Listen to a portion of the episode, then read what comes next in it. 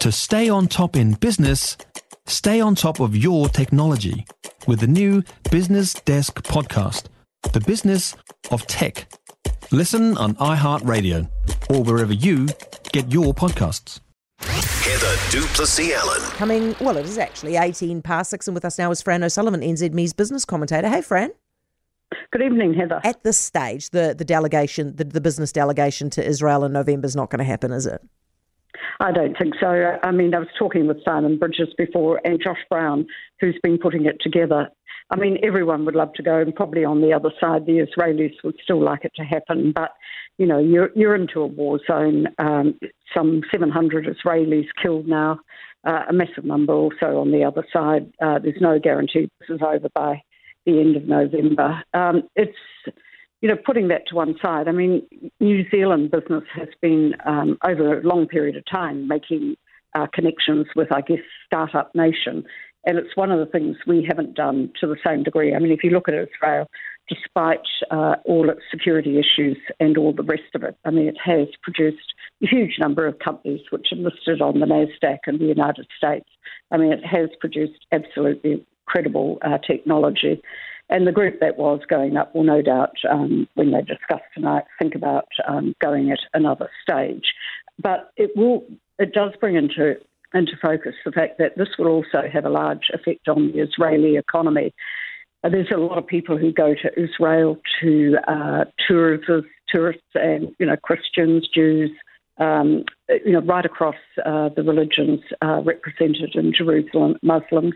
They all go there on um, holy trips. Uh, so that's all going to probably come to a bit of a bit of a halt. Um, you've got the issue with younger people who are dual citizens. Do they get called up as reservists with what's happening now? So there's a lot of worry in the Israeli and Jewish community in New Zealand at the moment. I mean, it is absolutely devastating uh, from an economic perspective as well. And so just you know, obviously there's uh, the issues about how New Zealand, uh, with the next government, uh, comes up with a policy that uh, plays to all of this. And at the moment, they're just holding statements by people, really, um, you know, with the election pending, but also thinking about it from a business perspective, you know, in years to come. Yeah. Uh, it's a major, major concern. Fran, what do you make about the threat from National that we might have to go to a second, a second election? Do you see this playing well at all? No, I don't. And I think it was gauche and didn't need to happen. Um, you know, I, I, think what was silly about it was when um, Chris Bishop basically said uh, we're in a situation where it could be even across the board. Well, that's admitting that um, Labour, the, the, you know, the party in which you're supposed to have absolutely no faith and be crawling all over is actually starting to catch up on you. Yeah. I mean, this is madness. It's trying to scare people across, but there's no need for it. Um, there was no need for uh, you know ACT uh, with David Seymour to make his crazy threats as well. You know, like if I don't get this and that, I'm not going to be part of a coalition. All the way through, these parties have really exhibited, um, you know, just. Uh, lack of understanding of what an election's about. And they went into it looking as if they were, you know, shoulder to shoulder. And then along the way, they start doing these position taking with each other and with Winston. And you just kind of think, why do this? I mean, if you're confident, just go ahead and win it. Don't play around. Yeah, totally agree with you, Fran. Thank you so much. Appreciate your time as always.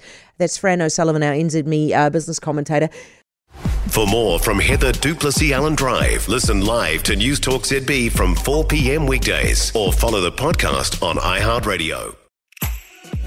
If you enjoyed this podcast, you will love our New Zealand Herald podcast, The Little Things, hosted by me, Francesca Rudkin, and my good friend Louise Airy. We focus on all the little things that you can do to make a positive impact on your life and to cut through the confusion from the health and wellness industry.